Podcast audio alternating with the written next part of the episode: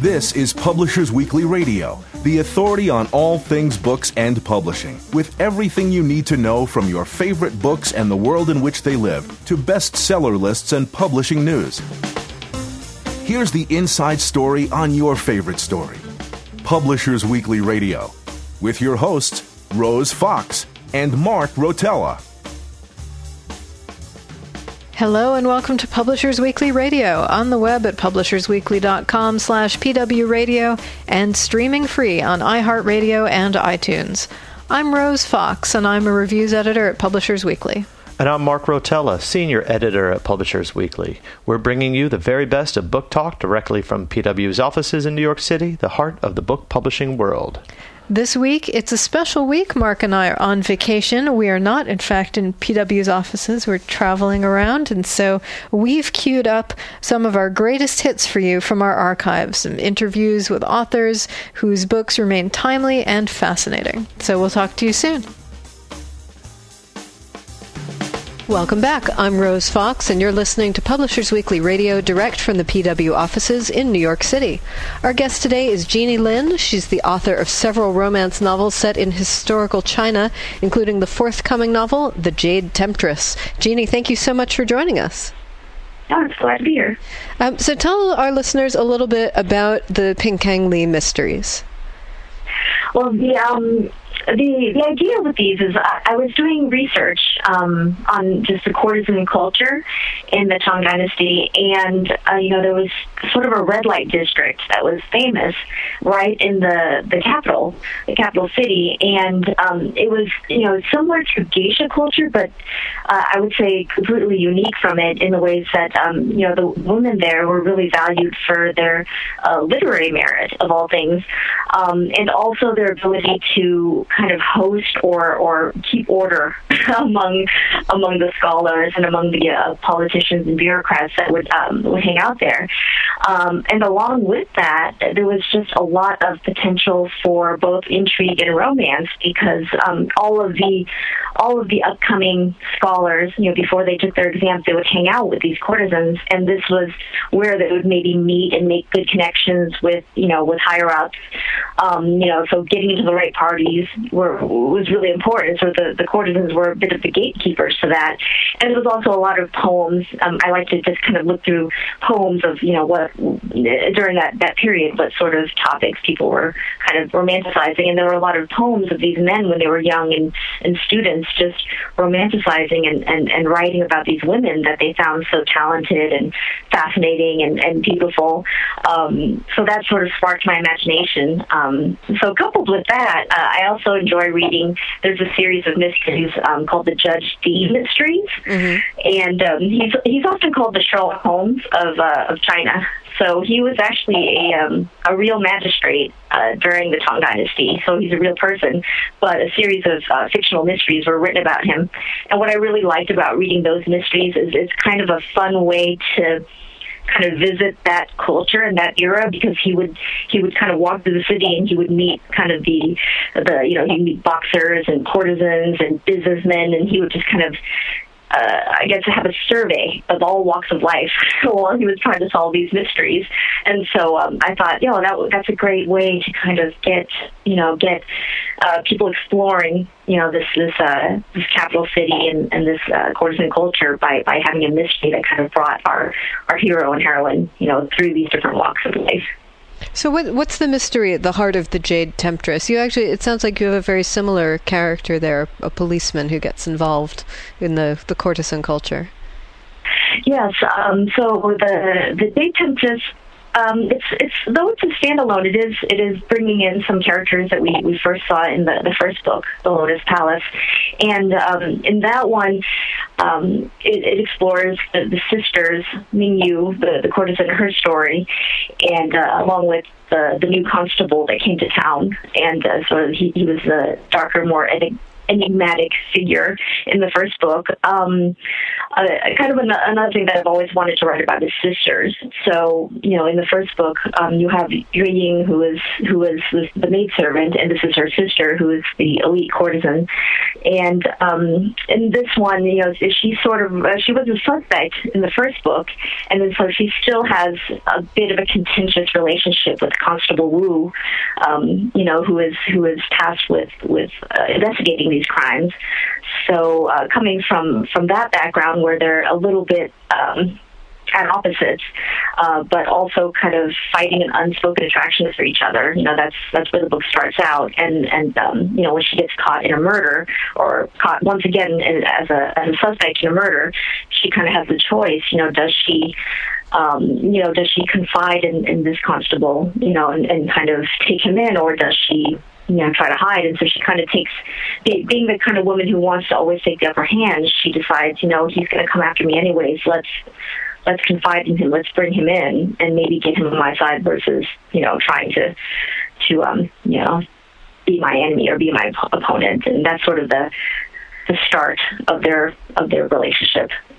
So, why focus on the romantic adventures of people who might be seen as uh, belonging to lower classes? A lot of historical romances are very much about lords and ladies, but that's not the tack that you take here.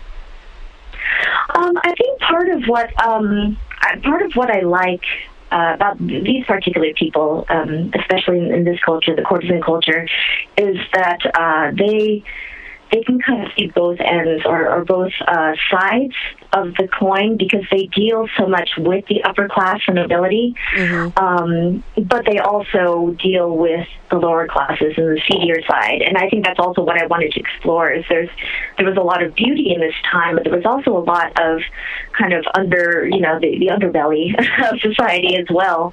Um, and I think it's interesting to see those two different um, those two different sides of the coin. And these people, you know, the the constable who on one side works with politicians and magistrates and people who are on the upper echelon but also works for the lower class. He, he can see both sides. And as a courtesan, um, Ming also sees both sides of that, so it gives them that perspective. Um, from a personal perspective, I think I've, I've always been intrigued by just um, kind of the idea of, of meritocracy during this period in the Tang Dynasty. It was a, a lot of the writings talk about uh, just kind of the the poor, not not necessarily poor. You know, there was still a lot of um, a lot of limitations for the peasant class versus the merchant class, and then versus the, the scholar scholarly class. But um, there was the potential for upward mobility. Mm-hmm. Um, the idea that if you were honorable and hardworking and talented, you could move up in the world. And I think from a personal perspective, you know, education has just been so important in you know in my life and my family. I used to be a, a high school teacher. That that idea is just to me, it's very romantic. The idea that um, not only could you find the love of your life, but you can, you know, find yourself a better life through your own, you know, through your own good works. So it sounds like you have a lot of interest in the Tang Dynasty. Why that era particularly? I mean, China has a very long history. There are any number of periods that you could have set your novels in. I always tell people that the Tang Dynasty is very similar to the Regency. Um, uh, for for you know people who are lovers of English history. Um, the Tang Dynasty is, is a very kind of special place for, for lovers of Chinese history, and uh, it's it's the golden age. Um, there's actually several golden ages, but it's one of the golden ages of, of Chinese history, and it's also kind of covered a lot in um, in a lot of literature and movies, and it's just a fascinating period because of uh, for me because of the really strong women that um, that the period was known for. Um, you know, specifically Empress, uh, you know, Empress Wu and her daughter, um, Princess Taiping, were very, very large figures um, in that era, but not just again not just the empresses and princesses, but there were politicians who were women. There were uh, courtesans. Um, some of the, the survive, you know, mo- the courtesans who were most uh, known. I, I think many of them came from the Tang Dynasty, and their and their you know poetry has survived to this day from that era. Um, so I think those women were my muses, and, and they continue to be my muses. And then because of that, I think there's also a lot of writing that survives from that period, and also writing about and by women that survives from that period, and, and that that's fascinating to me. And speaking of women, you had mentioned always wanting to write about sisters. Why is that? What's the appeal there? Well, I think um, me and my my sister are very very close. My my little sister, I call her, although you know we're both grown now. She just had her second child. Um, I have always been really close, and she, uh, you know, she did a lot of my read a lot of the data reading and critiquing for me early on when I first started writing, and so that relationship has just you know she she both taught me a lot, you know as much as I've taught her through the through the the years, um, and I think that bond has just been so special to me um, that I always wanted to be able to write uh, something a, a, bit of sisters, and, and I think uh, a little bit of our relationship kind of comes out in in the relationship between the two sisters in, in these books, um, how they both kind of in different ways try to protect each other, and how they both see each other's weaknesses um, and strengths. Well, it makes perfect sense. I hope she appreciates that you uh, you, you, wrote that into your books. So I don't know if she recognizes it, but uh, um, it's there. So, were these full length novels for the HQN line a big shift from writing shorter books for Harlequin historicals? I um I think they a little bit of a shift. I felt like I had more freedom to explore um, the world a little bit deeper and also explore some secondary characters a, little bit deeper. Uh, the Harlequin historical books are, you know, technically they are pretty long books for category. They're they're between 75 and 80 um, K, you know, anyway, so close to 300 pages. So I felt like in terms of length, it was it was um, not too much of a stretch, but I think in terms of just the expectations, I was able to add a little bit more breadth to to the story and also depth to the story. Your covers prominently feature Asian men and women, which is obviously very appropriate for the stories that you're writing, but also quite unusual for the romance world. Did you have to fight to get covers that accurately represent your books?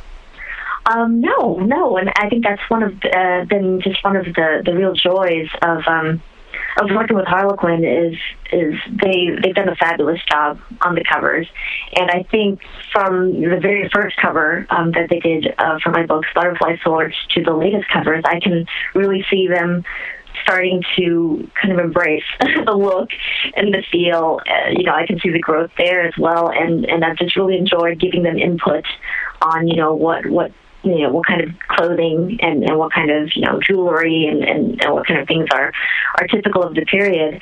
Um, but no, it wasn't a fight at all, and, and a lot of people wondered about that. And I, I think when the Harlequin decided to publish these books, they really uh, committed um, themselves that, that this was this was a book about China with Chinese characters, and there was no need to hide that fact. In fact, uh, they were going to celebrate that fact. Did you have any trouble breaking in with these books? I mean, again, obviously they're they're not uh, very run of the mill. I, I, it's hard to tell because it seems like you know. It, I think it was a challenge, um, and it continues to be a challenge to just look for and find you know where the readers are. Um, you know, finding new readers and introducing them to these books. But I think it's a challenge for almost any book in the market. Um, I, I would definitely say you know, in terms of romance, where readers are looking for something familiar, and that's what they're going to go to first, and also where they're looking for read alikes, you know, um, other authors that write the same thing, and if they like that author, they'll they'll kind of go to kind of a, a similar author that writes a, a similar book, and they they you know want a, a little bit more variety, but they still know what they like. Uh, that's been a challenge, just kind of being one of the few authors that write historical Chinese romance. Um, so I, I think it's more been been a challenge of that of, of finding the readers. Um, in terms of breaking in, uh, I, I think I got lucky. mm. You know, a little bit of luck always helps, but I think I got lucky in terms of getting in front of maybe the right person at the right time who, who found it just a, an interesting read and, and who wanted to pick it up. But once I got picked up, um, I think I've had a massive amount of, of support from within the industry, um, from my publisher as well as you know from bloggers and from um, from bloggers and from you know uh, review journals and things like that. So that's that's really helped as well. And uh, for Valentine's Day, since this is going live on our site on February 14th, what have you learned about love from writing romance? I think what I've learned from writing, and I think even more importantly, reading romance, is there's really a romance and a love story out there for everyone, and um, I think that's why.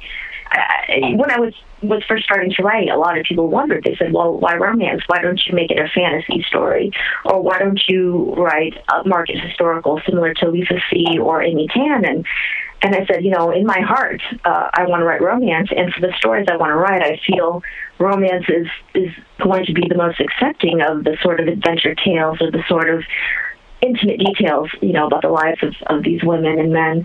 Um, and so that's what I've learned. I think romance as a genre, um, and just romance as, as just the, the, the, breadth of stories they have, they're really accepting. And uh, I think there's something, a place for everyone. you just have to find it. We've been talking with Jeannie Lin, and you'll be able to find her book, The Jade Temptress, in stores on March 3rd. Jeannie, thank you so much for joining us. Thank you. I'm Rose Fox, and this is Publishers Weekly Radio. Hi, I'm Scott Ian, author of I'm the Man, and you are listening to Publishers Weekly Radio. Welcome back. I'm Rose Fox. And I'm Mark Rotella, and you're listening to Publishers Weekly Radio, direct from the PW offices in New York City. Today we've got Shahan Mufti on the line. He's the author of The Faithful Scribe, a family story that embodies the history of Pakistan. Shahan, thank you so much for joining us. Oh, it's great to be with you guys. So, this is your first book. What made you decide to write this book now? Well, the book has been in the works for a few years now. Uh, I guess I came to the book when I was uh, reporting as a journalist. I was a daily news reporter in Pakistan, reporting the conflict in, in the country. Um, and it was really when I encountered uh, the family history, my own family history, which I had never really seen before that. Uh, and this was history that traced my own roots back uh, more than a thousand years back uh, into the inner circle of the Islamic prophet Muhammad. Mm-hmm. It was uh, through many generations, uh, and so it was really when I encountered that history while reporting the conflict in Pakistan that I I felt compelled to write a story because I knew uh, I, I immediately realized that I had a story and a unique perspective on on the country, which is really important to uh, the countries, which is really important to an American audience, and, uh, and so I just felt like I needed to tell this story now.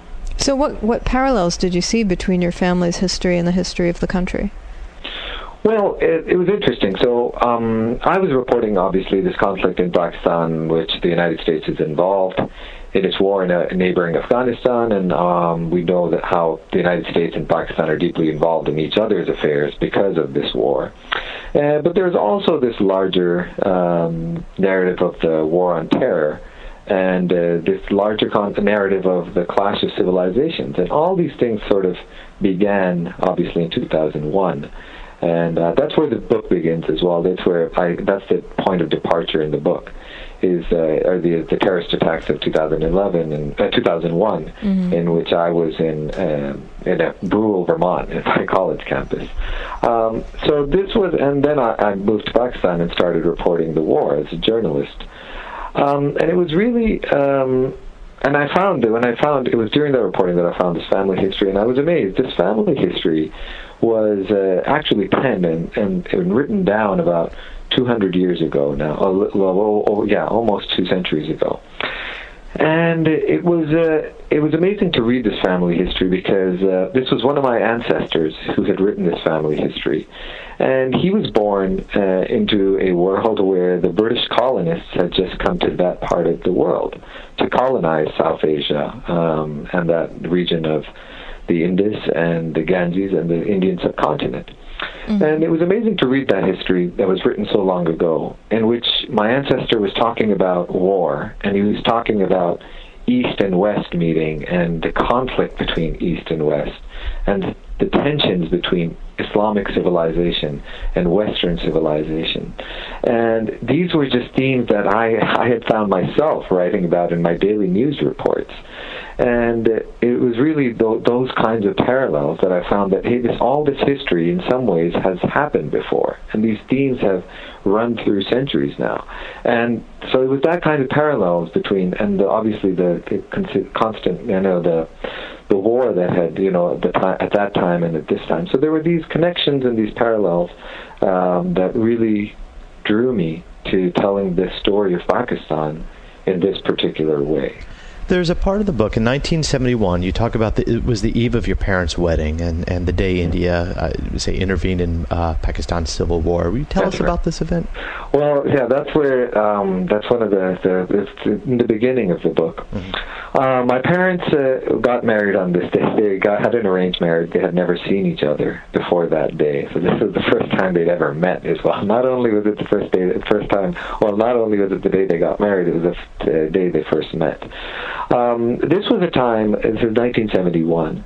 So Pakistan had appeared on the map as a as a very strange country that had that was uh, separated into two different wings on either side of India. So there was a thousand miles of India between this one country, Pakistan, and the two countries were uh, sworn enemies of the other, of each other. So that was, uh, uh, and it was 1971. The two wings of Pakistan broke apart and uh, India intervened in the civil war, and that's when the aerial warfare began on the day of my parents' wedding.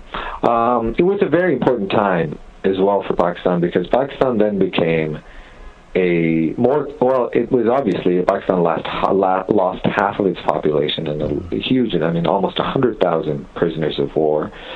Um, but it was also profoundly, it really profoundly uh, impact, it really affected the country as well because uh, not only was the country cut into half, but it was also, in some ways, it became a more coherent state in that it became one corridor of land between the Himalayas and the Arabian Sea, and just a corridor of land that ran through through that along the Indus River. But there was also it really put pressure on the country because the country really felt pre- deep pressure to define itself anew and is clearly half the country had broken off, so it wasn't good enough in some ways, the original idea of the nation. And so the Pakistani constitution that was written right after that war really put a lot of stress on Islam. And Islam as a binding force in the country. Mm-hmm. And so this became a really important um, occasion for Pakistan to reinvent itself as an Islamic republic. It had always considered itself an Islamic republic, the world's first Islamic republic. But the constitution that was written in those months and after my parents' wedding, uh, those became really defining for Pakistan if we look at it today, uh, because the country became very self-consciously Islamic in a way. In order, it was almost a response to the country breaking apart that maybe Islam was a force that could keep the country together in the future. And it was that pressure that really acted on my family, my immediate family, my parents' lives, and my own life. And that really, from that point onwards, um, it was a lot about that experiment in Islam that really affected me and my family personally. Well, you do say you you trace your family's ancestry to the inner circle of the Prophet Muhammad. I mean, mm-hmm. was this something that was known through generations, or how were you able to trace it, and what did it or does it mean for your family? Well, this was, I mean, this was uh, history that had been obviously passed on to me. And this is the kind of history, these are the family tales that get passed on from generation to generation, from mother to daughter to son to, you know. And so I'd always heard these stories from my mother telling me that, you know, you're, you're descended from the inner circle of the Islamic prophet and you should be and you know that was something that my family took pride in. But this was stories that had been told. I mean, these are stories sometimes told alongside you know bedtime stories and fairy tales, and so it was obviously it was meant as it was meant as a real story when I when it was spoken of in the family. But at that time, and really even when I'd grown up, it wasn't anything that you really take the scalpel of truth. You know, just you don't dissect this stuff for mm-hmm. truth always. These are this is the stuff. You know, these are the stories of family, and so I was never really concerned about figuring out whether I really where my bloodline uh, led. Um, but it was when I saw the family history written down that it acquired a new meaning for me because it wasn't just so much that this family history existed I became very interested, or where it led, where the history of what it showed to me, because that stuff, in some ways, I always had always been a part of me.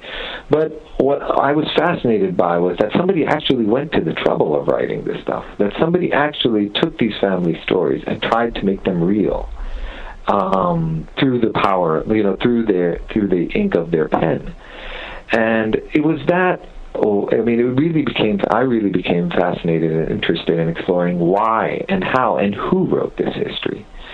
And that is when I began, uh, that's when I began in the book as well to explore the history in the colonial period when people like my ancestors felt the need to really draw this relationship tightly uh, tie themselves to an Islamic path that might or might not have existed, of course. I mean, there's no way, I say in the book that there's no way, I mean, any evidence of this obviously is long gone. There's no way for me to, there's no way for me to find out anymore the truth of this.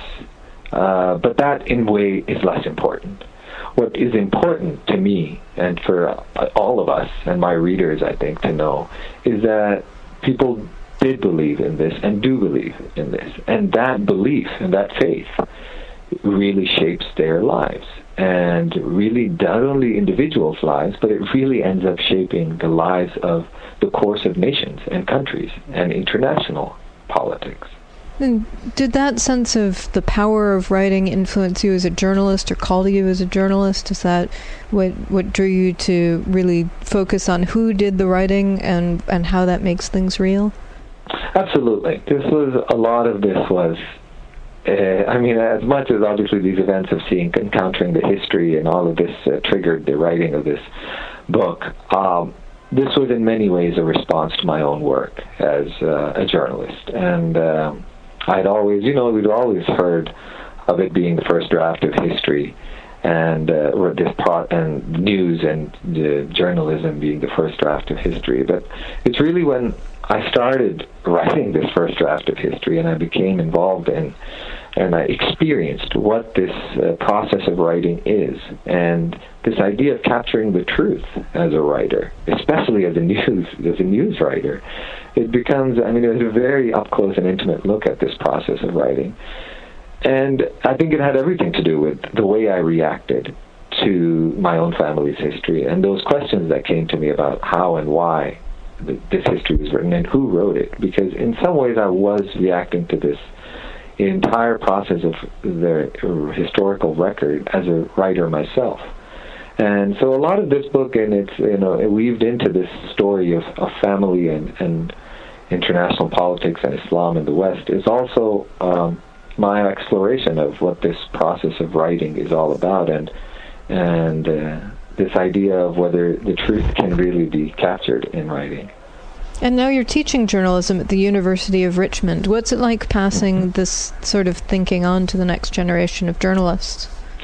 Well, it, it, teaching is it's a change of pace from uh, war correspondent, uh, but it's uh, it's really. I mean, I think uh, that I do re- I do learn a lot more about my own writing. I was finishing this book up actually at a time when I was teaching a seminar on the nonfiction literature of war. So we were reading some great uh, nonfiction pieces. We, we read uh, Philip Gourevitch's uh, work and Michael Herr's, uh, John Hersey's Hiroshima. Uh, so there was there was some great war journalism that we were reading at this time, and it was in those conversations that I I think I sorted through a lot of my own thoughts about this. And this was the time when I was working through some of this early, the beginning parts of the book towards the end of the writing process. Uh, but it really, I think, speaking this, uh, hearing this stuff out loud, and also I'm dealing with a generation that that my students were all. I always begin these uh, seminar classes about war with uh, talking to my students about um, September 11th and their memories of them. And it's amazing how I've taught this over three years now, and each year the memories become more and more distant and more and more deeply ingrained in the student. And it's pretty amazing to see how, how these students of mine, this generation that's in college now, they've grown up in their entire lives are, are molded by this war war that we're America's fighting right now in Afghanistan in many ways and its mm-hmm. involvement in Pakistan. And uh, it's interesting to hear their thoughts on this and the, the perspective that they bring to this is something that, you know, I think a lot of us well, a lot of us who experienced this as adults, or you know, um, are uh, don't don't appreciate always. So it's very it's very enriching to talk this stuff out. Those ideas of war as well with my students. And how's the reaction been with your students or maybe teachers or fellow administrators? I mean, do you feel there's a genuine curiosity or is there, there a bit of ignorance about um, you, you know, what you encountered or what you're talking about post 9 11? Um, well, I think when it comes specifically to Pakistan, um, there, I think I there has been so much ink on Pakistan in the news media, and there has been so much that Pakistan has been such a huge part of what America has talked about in its foreign relations for the past decade, ever since the Afghanistan war started. But uh, but I think that it's amazing that despite all the conversation, how weak the understanding of the country is, and that's one of the reasons why. What was also driving me to write this book is that I'm ha- I'm Pakistani, and I'm American, and I see see Pakistan in a way as an insider and an outsider. And I have this, what I consider, I mean, I think I have a, a, a, a somewhat unique, unique perspective on that country. And I felt the frustration uh, I mean, I sense the frustration that a lot of Americans have when it comes to talking about Pakistan because it's always in the news, but you don't know what to make of it. You don't, you can't tell why it behaves in the way it does, why it does the things it does, why does it get involved with the United States in the ways that it does. So I do sense there's a real curiosity about that country, and that's what I have tried to address in the book: is really lay out this personal narrative, but that one that captures the national narrative. But as far as these bigger ideas of, of Islam and where Islamic politics is going, uh, I, I think I mean this. We, we should open the newspaper today, and these con- these are conversations that are very current and relevant when we talk about the Arab Spring in the Middle East, mm-hmm. and Egypt, Tunisia. The conversation about Islam and politics and Islamic politics is a very very relevant one that I think a lot of people are interested in, and and and Pakistan is just it's the the best example and most relevant example to talk about because it was the original experiment in Islam and democracy. And and so it becomes all the more important to understand this country beyond our war in Afghanistan. And I think it'll you know remain that sort of part of that conversation. Well, you live in both Richmond, Virginia, and Pakistan. What is it like going back and forth? seamless sometimes, uh, but not always. No, it's uh, I I do I am very I say in my book as well is that mm, right at the beginning of the book that when I'm in Pakistan nobody actually mistakes me for anything other than Pakistani, um, and that's just quite often true in the United States as well. Um, but I definitely do look the part when I'm there it's uh, it's always I go back and forth. I'm constantly back and forth, either on on um, writing assignments for magazines or just to go visit. Um, um, I still have distant, I still have family in Pakistan, so it's uh, it's always easy to go back. Uh, but it is. I mean, the country changes a little bit every time. The the last the the last decade of war has really taken its toll on Pakistan in a very real way. And I see that obviously in America. As an American, I know this war has taken its toll on on American society. But in Pakistan, it looks very different. And uh, the war has really changed, transformed the country in many amazing ways, and I talk about those in the book. Um, the violence that spread, just this, this idea of what's acceptable just the violence that has, you know, slowly seeped into the national fabric over this decade of war is amazing. Um, but at the same time, the war has strangely brought such massive amounts of money into the country that you see at the same time these huge development projects that would not have been possible if Pakistan was a, a, such a central node in this international war. So it's just fascinating going back to Pakistan, really, and that's why I continue to go back, even though I'm I'm done with the book and it's out. I still am pulled back to it often because um, there's a lot of a lot more stories to tell from there. Now, you had mentioned the, the geography of Pakistan earlier, and also in the book you talk about you know, recurring floods. Uh, how do mm-hmm. these factors affect local politics? And um, is there is there something like a correlation uh, to what's happening in the U.S. with the debate over how to address climate change, or is it just an entirely different way of the the physical interacting with the political? Absolutely. So the, um, I dedicate the you know the end of my book to talking about uh, very particularly uh, about land. My entire book obviously explores the human relationship with the land and how that relationship is formed in many, you know, emotional and intellectual ways. But in the end of the book, I really come to the land and what the land looks like. Um, Pakistan is held together, if by anything, uh, is it's held together by the river that runs through the length of Pakistan, which is the Indus River. The water system that's built around the system is one of the, the most intensely, it's one of the most intensely irrigated water systems uh, on the planet. Mm-hmm. And Pakistan is one of the largest, you know, most productive agricultural countries in the world, which is a fact that's little known. But the agricultural production out of Pakistan, you know, dwarfs many of the other countries its uh, size. Uh, so, but this relationship is obviously at the at the end of this, um, all national projects and all projects about uh, whether they are Islamic or non-Islamic or any any kind, they're about acquisition to land. It's about getting land and then using that land and then for somehow bettering uh, your place in the world. And that's really what, what I understand nationalism to be. Um, and in Pakistan's case, the Indus is is um, is the is the river around which the country is tied, but but the political forces that have acted on it are really draining it in some ways of life.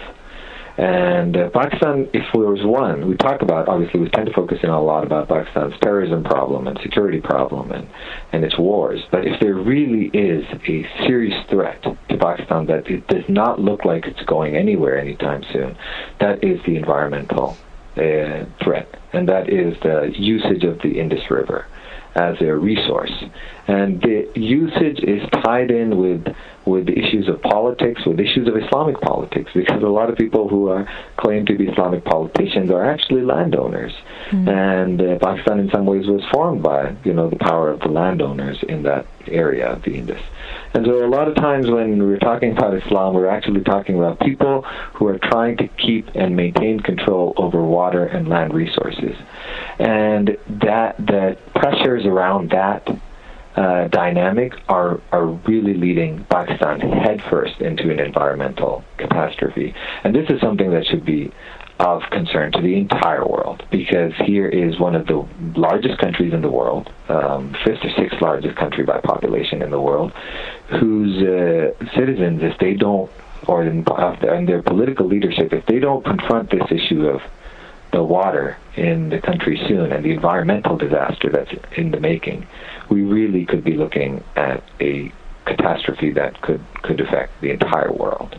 Well, moving on to uh, perhaps uh, a lighter subject and, and mm-hmm. back to the states, uh, you, have written on South uh, South Asians in, in America. You wrote about cricket in Florida, which is my home state. Oh, that's right. Yeah. And uh, today, uh, cricket legend Sachin Tendulkar, if I'm pronouncing that correctly, announced his retirement. How's this played out? This news played out in South Asia and and with South Asians in the U.S. Oh boy, this is yeah, I could go on about. um, well, uh, uh, Sachin Tendulkar did not have such a good record against batting record against Pakistan. Right. So I'll just point that out. but, uh, but, no, he's a he's, a, he's an Indian batsman. He's an Indian player. Uh, I mean, a living legend if there ever is one in sports. He's almost. A, I spent time in India as well, and I write about it in the book. But he is a deity in India. He's a sports star. He's very, you know, he's, he's, he's actually a short guy. He's not he's not much more than five feet tall. Wow. But supremely talented talented athlete, um, and in some ways one of the best that has existed. They say in the centuries of recorded history of cricket. So he, this is this is a huge moment, but he's just only retired from one form of the game. I might uh, should point out from the five day format. so he still has the one day format to keep going in. But Pakistanis, I would say, Pakistanis are, are probably, if anything, maybe secretly a little relieved. Oh, I was just right. well, Shahan, thanks so much for those insights. Thanks so much for coming on our show. Well, no, it was a pleasure, Mark and Rose. Thanks.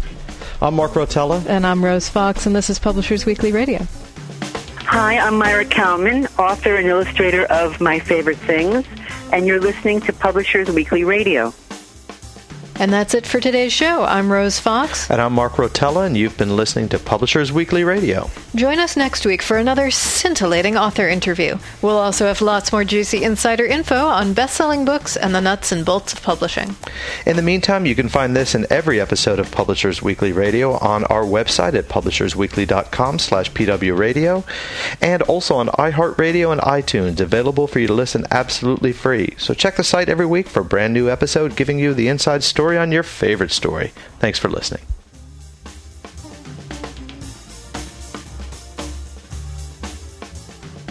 You've been listening to Publishers Weekly Radio Show.